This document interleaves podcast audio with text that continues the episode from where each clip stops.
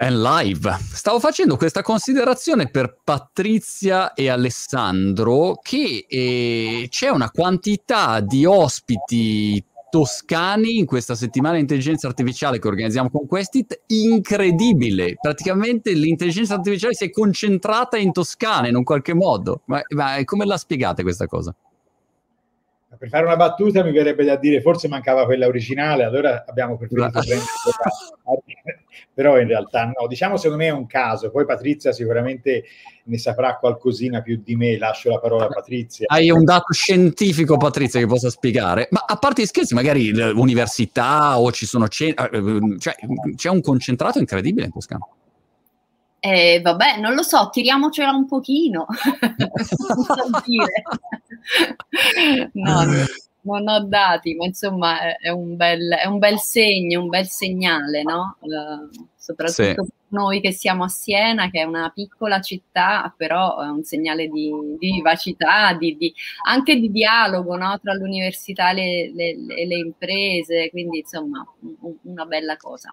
Un buon segnale. Patrizia, parto con te, facciamo un velocissimo giro di presentazioni così almeno sanno le persone che ci stanno seguendo con chi stiamo parlando, magari parti tu e per chi sta magari ascoltando solo l'audio, Patrizia, io sono innamorato di sfondi, è uno sfondo meraviglioso con le travi a vista, vabbè, insomma, salto questo dettaglio molto analogico, ma lo segnalavo per l'audio.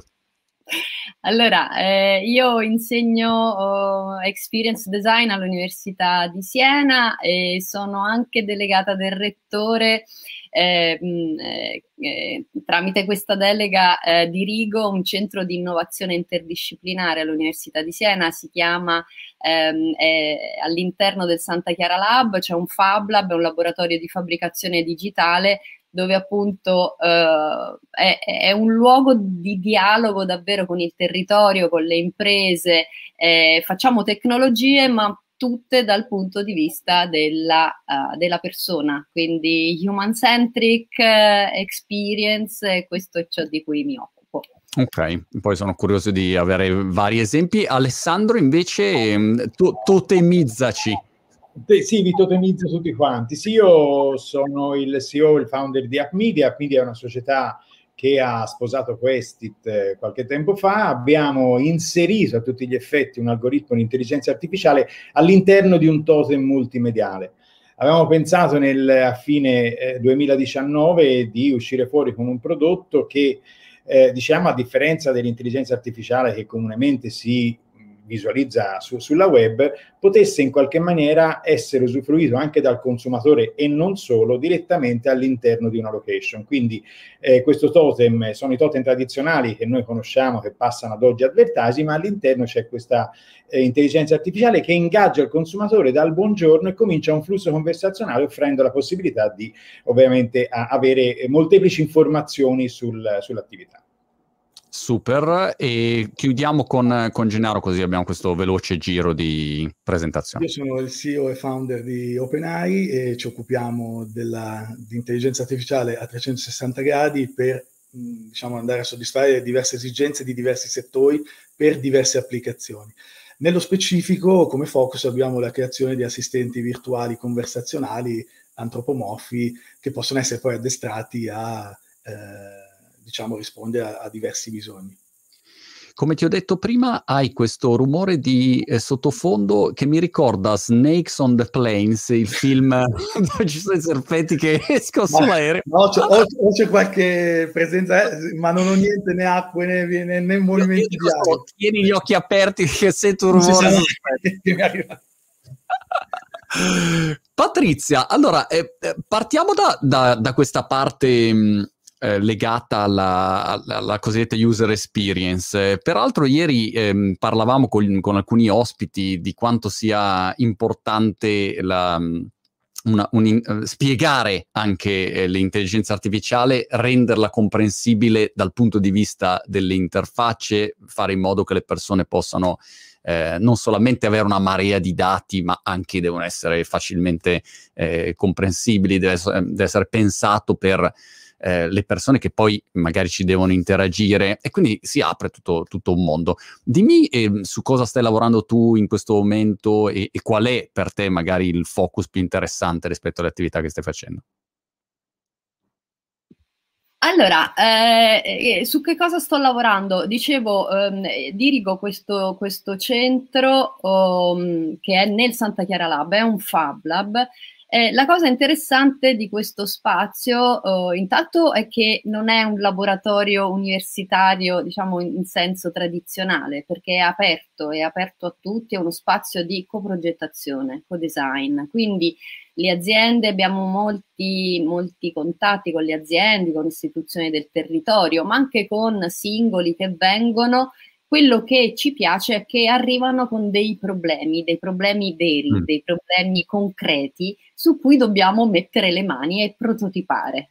Quello che facciamo è prototipazione rapida, ovviamente con moltissime tecnologie che vanno dalla stampa 3D, macchine a controllo numerico, facciamo sensori, facciamo IoT.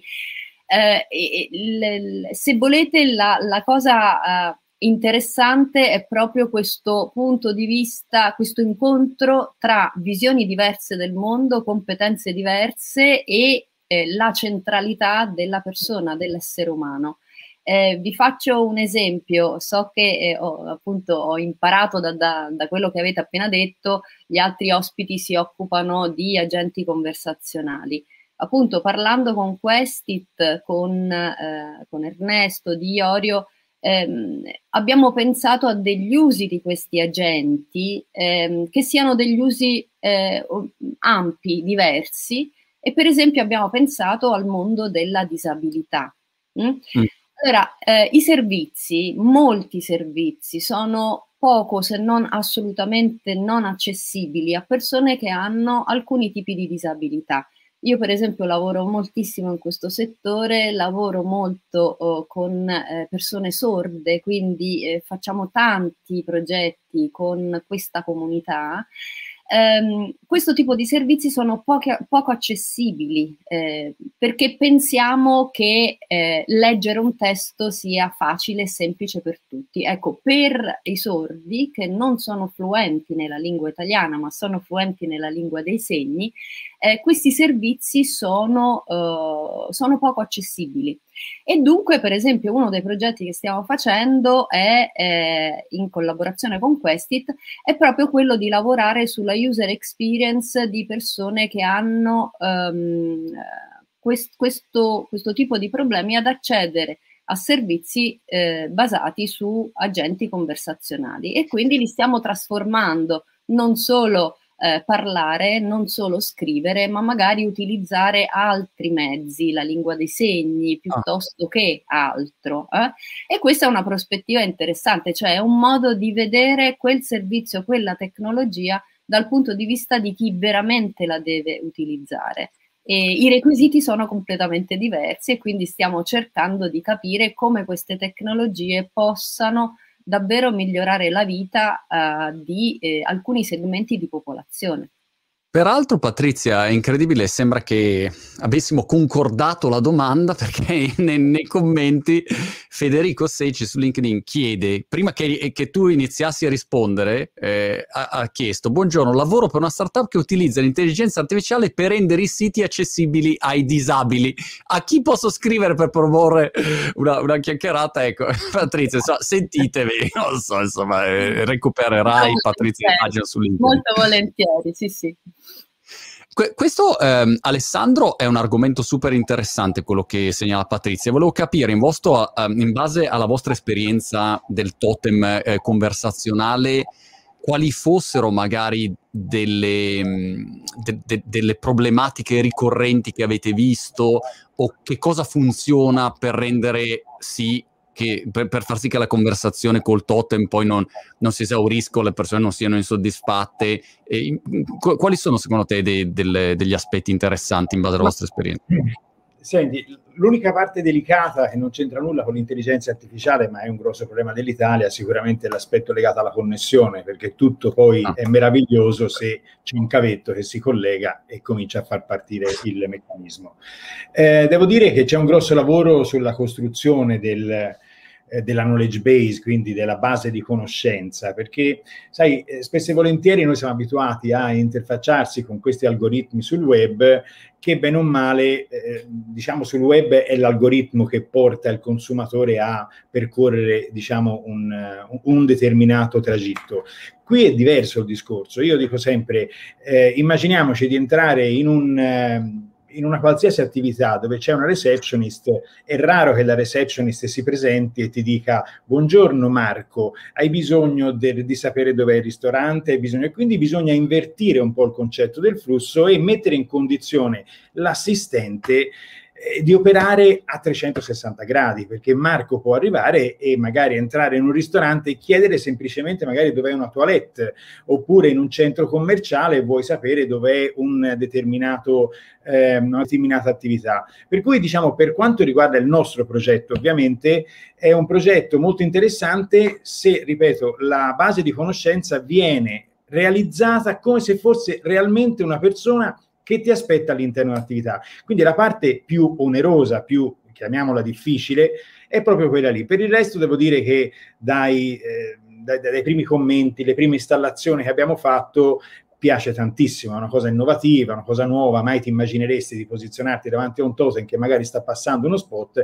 e d'improvviso arriva una persona, immaginati magari anche all'interno di una fiera, io mi metto davanti al totem e arriva Monti, Virtual Monti, che comincia magari a darmi delle informazioni sull'attività. Per cui diciamo che io non vedo grosse difficoltà, se non una, ma questa è una questione commerciale. Io parto sempre dal principio, avendo comunque sempre gestito un pochino, tra virgolette, innovazioni, al di là dell'intelligenza artificiale, quando non c'era quella, magari c'era il mondo degli SMS nel 2000, quando nessuno magari li utilizzava. Il problema fondamentale è interfacciarsi con un imprenditore che sia predisposto a inserire innovazione all'interno della propria attività. Questo, secondo me, è l'aspetto più difficile, perché la persona, il consumatore, è già pronto. Tutti noi parliamo con Siri, parliamo con Alexa, quindi non è che abbiamo scoperto l'acqua calda. Il più delle volte l'imprenditore è un pochino restio, un po' per il famoso curva di Gauss, perché magari è un pochino, diciamo, sì, tra i guardatari. Ecco, questo è l'unico punto, Alessandro, importantissimo. Io l'ho visto sul Virtual Monti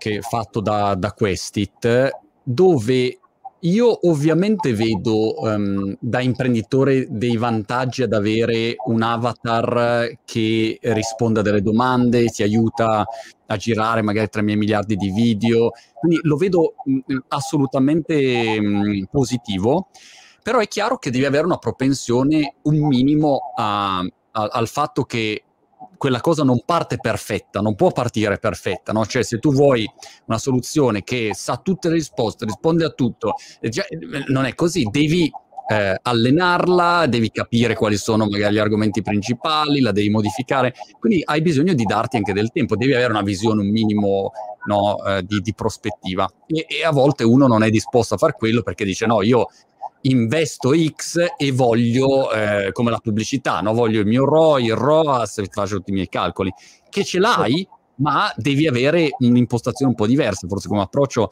Non so se Gennaro ti ritrovi su questa problematica quando tratti con le aziende.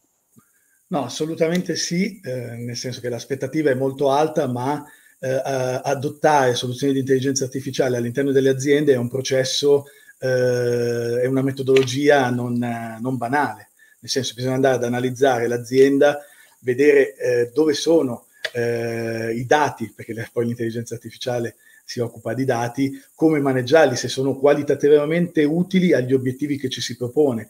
C'è una fase di testing, quindi anche di verifica poi se gli assumption che abbiamo presi all'inizio sono poi confermati dalle attività successive, quindi assolutamente sì, non ci deve essere troppa approssimazione, ecco, all'inizio, ma bisogna essere chiari con l'imprenditore che è un percorso che va nel tempo. Tra l'altro, come giustamente dicevi tu, la user experience e l'intelligenza artificiale sono un connubio perfetto, nel senso che insieme creano un circolo virtuoso. In che senso? Se il machine learning, quindi l'apprendimento della macchina, si basa sulle interazioni che nel tempo ha con gli utenti, è vero anche che sono gli stessi utenti che insegnano alla macchina come comportarsi. Di conseguenza è bidirezionale, è un discorso di reciprocità. Più l'utente interagisce con la macchina, più la macchina nel tempo sarà brava a interagire con gli utenti stessi. Quindi gli aspetti di quelli che sono i lavori più ardui di queste nuove figure, no? Gli UX designer, sono proprio quelli di portare nella conversazione un valore fondamentale di engagement, di coinvolgimento del cliente sempre più efficace per alimentare questo flusso di conversazioni che poi, come diceva Alessandro, va ad alimentare, a formare la knowledge base che permette poi di avere uno strumento performante. Che funziona. Patrizia, c'è una domanda su Facebook di Angela che ti chiede come vengono finanziate le attività di ricerca oggi e quali sono i modelli di business, se ci sono.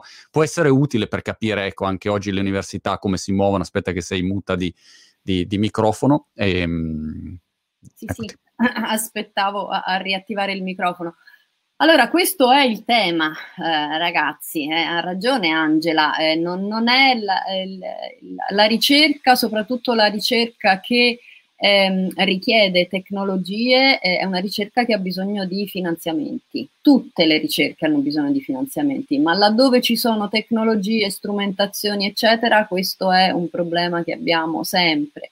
Noi come abbiamo avuto diciamo un avvio importante dell'Ateneo, che ha deciso di investire appunto sul Santa Chiara Lab, su questo centro di innovazione multidisciplinare, siamo partiti nel 2016, da allora andiamo avanti con fondi esterni, lavoriamo solo con fondi esterni praticamente, quindi su bandi competitivi europei, su bandi nazionali, lavoriamo con le fondazioni, oppure lavoriamo con contoterzi, quindi lavoriamo con le aziende e facciamo delle attività per le aziende che ovviamente abbiano una ricaduta importante per la ricerca, no? Poi questa è la nostra missione, dobbiamo formare dei giovani che abbiano certe competenze, certe conoscenze,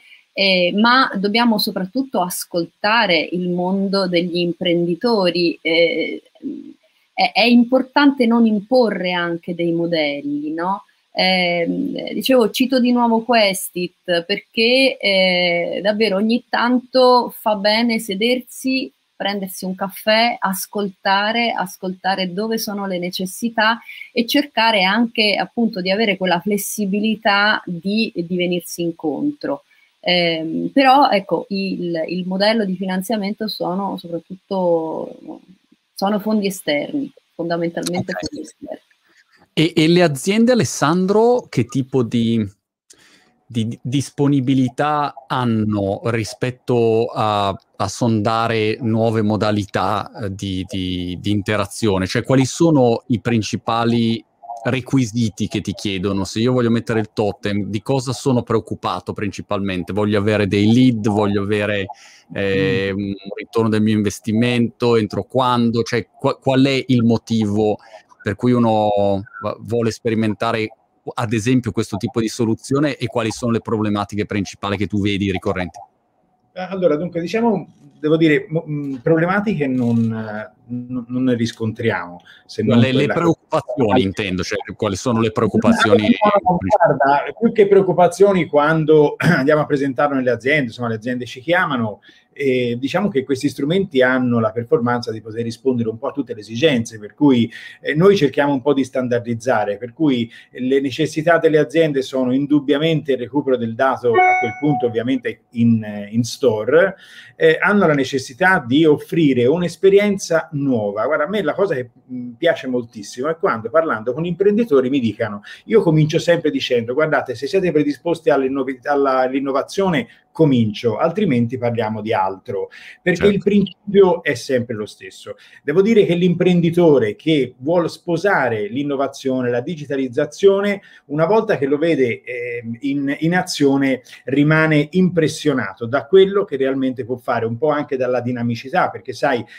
domando, mi risponde in tempo reale. Noi abbiamo adesso piazzato una al Cine Village a Roma e mi hanno mandato delle referenze impressionanti, perché questo fa addirittura i biglietti del cinema. Non solo, te puoi andare a un cinema multisala e dice, vabbè, mi fai vedere un trailer, ci sono 17 film, magari mi fai vedere, quindi lui fa vedere il trailer, quindi pensa che servizio. Allora, io perché ti dico questo? Perché devo dire, io sono veramente molto positivo in questo progetto, perché adesso che, se Dio vuole, siamo un pochino più liberi anche di agire in ottica ovviamente imprenditoriale, devo dire che ritorno al discorso di prima. Se l'imprenditore sposa la tecnologia e l'innovazione, per quanto riguarda, ripeto, il nostro prodotto, ma il mondo dell'intelligenza artificiale, trova tutte le risposte alle sue domande.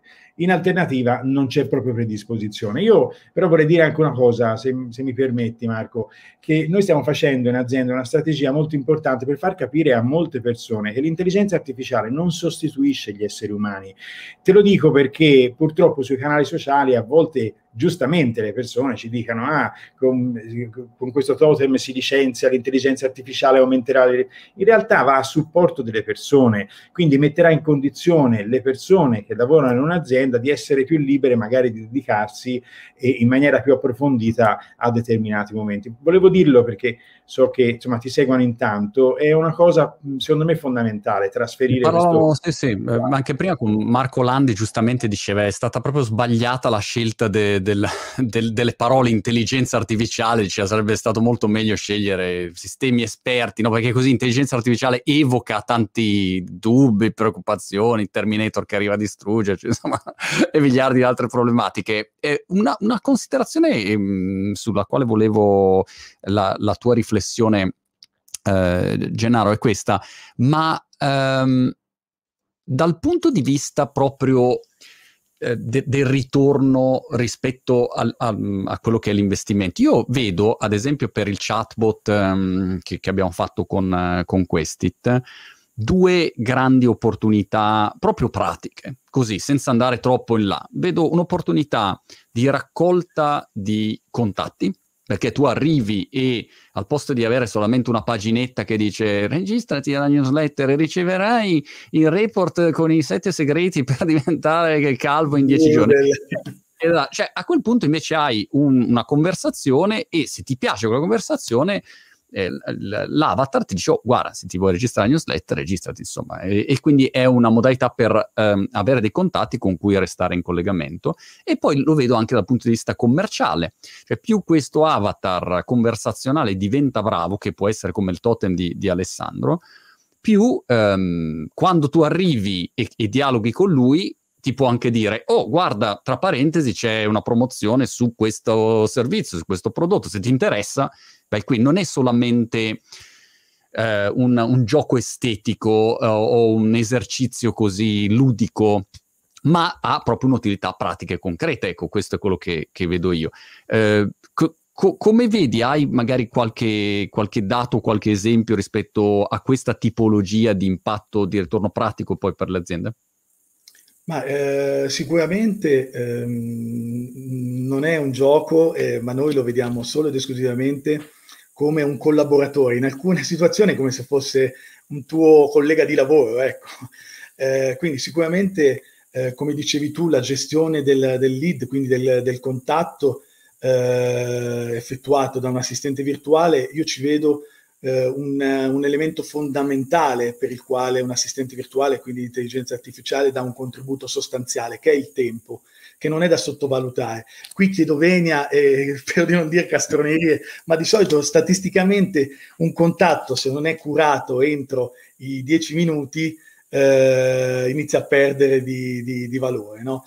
Quindi un assistente virtuale sicuramente può alimentare il contatto dando risposte immediate, subito, ma la conversazione effettuata poi in linguaggio naturale dà un altro valore aggiunto, che durante la conversazione non vengono prelevati o comunque recepiti solo ed esclusivamente dall'azienda dati quantitativi, no? Il contatto, il nome, ma anche elementi qualitativi durante la conversazione che l'assistente effettua con il cliente. Questi elementi qualitativi poi elaborati e messi nelle mani esperte di un marketer gli permettono poi di personalizzare le offerte, analizzare anche i feedback che gli vengono dati sui propri prodotti per migliorarli e renderli qualitativamente più adeguati alla al proprio target personas, no? Poi aggiungo altri elementi legati semplicemente all'efficientamento dei processi, quindi uguale una riduzione dei costi. Per alcuni imprenditori questa è una leva per iniziare ad adottare strumenti di questo tipo. In altri casi la leva è la customer satisfaction, riuscire a rispondere in maniera adeguata ai bisogni e alle esigenze dei clienti. Un altro tema è anche quello della analisi predittiva di alcuni elementi, no? Tipo il tasso di abbandono, l'analisi dei prodotti più richiesti, perché poi le informazioni, non so, in ambito vendite posso prendere anche il numero della scarpa, il colore preferito, cioè sono tutti elementi che poi mi aiutano a personalizzare l'offerta e a creare una conversazione molto più puntuale ed empatica. E Patrizia, la parte di user experience è una delle parti più importanti. Ti faccio un esempio uditivo. Io ogni volta che devo chiamare un call center o il taxi, qua Brighto Taxi hanno messo un nuovo sistema e c'è questa voce tutta un po' robotica. If you want to get the taxi number at, e poi legge, no? E press one. E tu sei lì che dici, ma davvero nel 2021 ancora con il coso one? Ma aspetta, no, non ho capito. Dici, no. E che ti fa proprio abbassare la voglia. Magari il servizio è bellissimo, ma il modo in cui è creata quell'esperienza te lo condiziona clamorosamente. E al contrario, magari c'è un servizio così così, ma l'esperienza è talmente bella, piacevole, che invece sei invogliato. Quali sono dei requisiti, delle linee guida che voi utilizzate quando devi pensare lato, diciamo, design della user experience per cercare di avere qualche cosa che vada incontro alle persone, che non sia invece poi percepito come freddo o spiacevole? Allora, una cosa importante è che spesso user experience viene, diciamo così, viene scambiata per tante cose che non è. Per esempio viene scambiata per il disegno dell'interfaccia. Ovviamente c'è il disegno dell'interfaccia, ma la user experience non si esaurisce lì, no?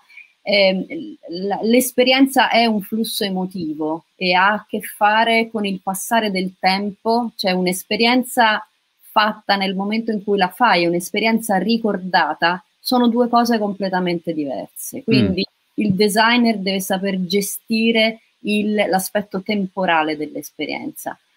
L'aspetto contestuale è importante, cioè dove avviene questa esperienza.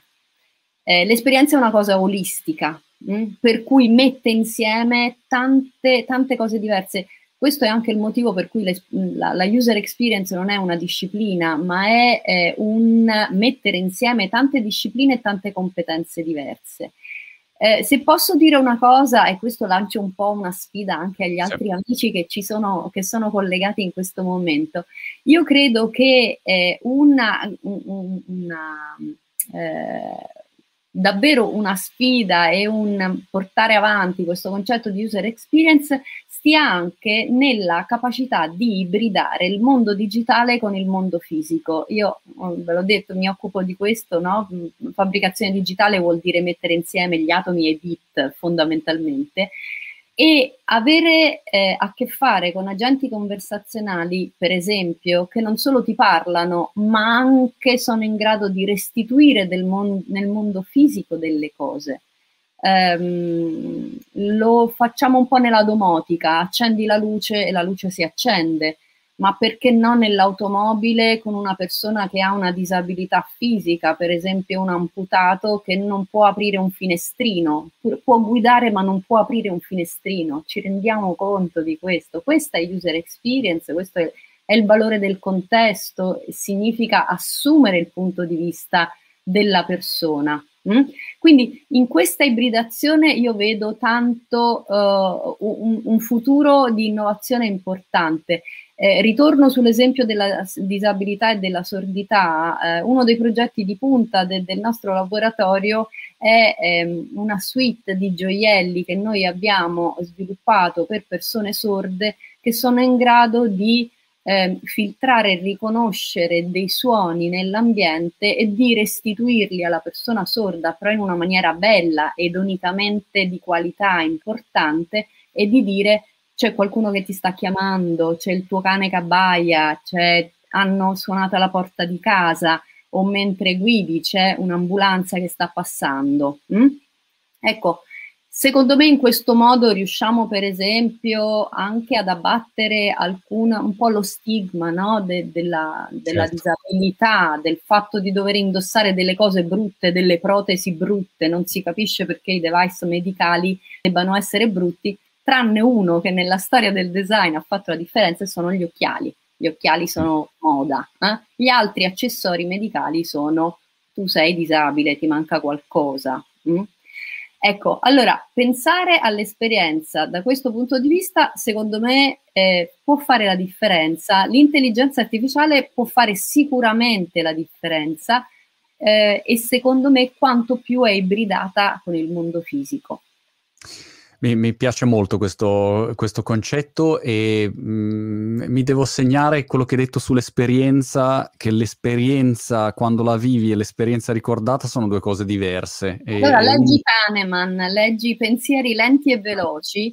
Kahneman dice: il sé che ricorda è un tiranno, perché di un'esperienza lunga 2 ore di concerto, se c'è un solo glitch in quel concerto, e quel glitch avviene alla fine, che è un punto, in experience design si chiama un pain point, cioè un punto in cui l'esperienza è caduta, cioè un drop, la persona ricorderà quella cosa, e magari il servizio, il concerto è stato fantastico, glorious music, ma tu ricordi quel glitch. Ecco, progettare per l'esperienza significa saper gestire i picchi, quindi positivi e negativi, saper gestire il tempo, il contesto, e questa visione olistica di un flusso emotivo che tocca tanti punti diversi. Peraltro su Twitch c'è Mo Graces che dice: io sono grande maestro di scacchi e ci sono tantissimi collegamenti con queste cose. Ci spiegherai quali sono i collegamenti scacchistici? Io vado a rivedermi la gira degli scacchi, adesso mi sono perso in questo meandro. Alessandro e Gennaro, per chiudere, volevo capire quali sono per voi le prospettive, quello che può succedere da qua ai prossimi 12-24 mesi. Quali sono gli sviluppi principali che vedete nei vostri rispettivi settori? Alessandro.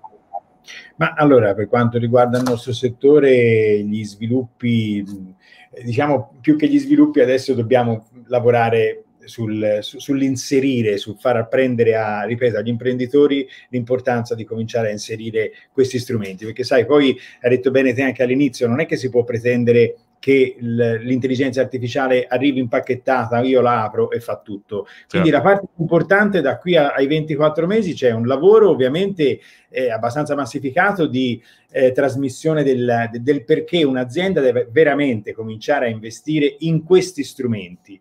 Secondo me tra 24 mesi, quando le aziende cominceranno ad aver capito, insomma, che non sono spese ma sono investimenti, a quel punto potremmo, secondo me, pensare di ampliare anche l'aspetto legato ai codici dell'algoritmo, ovviamente.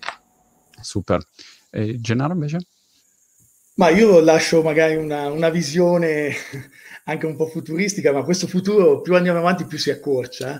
Io personalmente con altri imprenditori abbiamo lanciato un nuovo progetto che si chiama Open Mall, che è un social commerce in 3D gestito interamente dall'intelligenza artificiale, dove le PMI, società di servizi e utenti vivono un'esperienza totalmente immersiva, anche in realtà mixata. Quindi un'ibridazione aggiuntiva rispetto a quello che diceva Patrizia. L'obiettivo sfidante, per il quale poi l'intelligenza artificiale di questo progetto, siamo in totale partnership con Questit, con l'utilizzo degli artificial human, ma poi ci sono anche altre tecnologie, blockchain e altro. La componente più sfidante in una visione un po' futuristica è quella di, ci stiamo ponendo come obiettivo, quello di creare poi un ambiente virtuale, avatar umani e avatar, quindi assistenti virtuali, artificial human, che interagiscono insieme in questa realtà mixata. Quindi questa è una bella sfida che ci stiamo ponendo e tornando anche al tema degli investimenti, è un tema caldo e magari se qualcuno è interessato siamo anche in ricerca di qualche business angel per accelerare il progetto. Super, e contattate Gennaro se siete in ascolto interessati. E per chiudere, mi sembra veramente interessante come poi ogni volta che qualcuno aggiunge un pezzetto, a quel punto si aprono nuovi scenari. Se Patrizia introduce magari una user experience diversa, a quel punto si aprono opportunità diverse che prima non ti immaginavi, no? Quindi ogni pezzetto continua a modificare il contesto, e quindi lo trovo sempre affascinante. Molto bene, ci dobbiamo fermare qui. Patrizia, Alessandro, Gennaro, è stato veramente un piacere e noi ci rivediamo tra poco con un nuovo appuntamento di questo speciale sull'intelligenza artificiale che stiamo organizzando con Questit. In bocca al lupo per tutto, alla prossima. Ciao. Ciao. Ciao.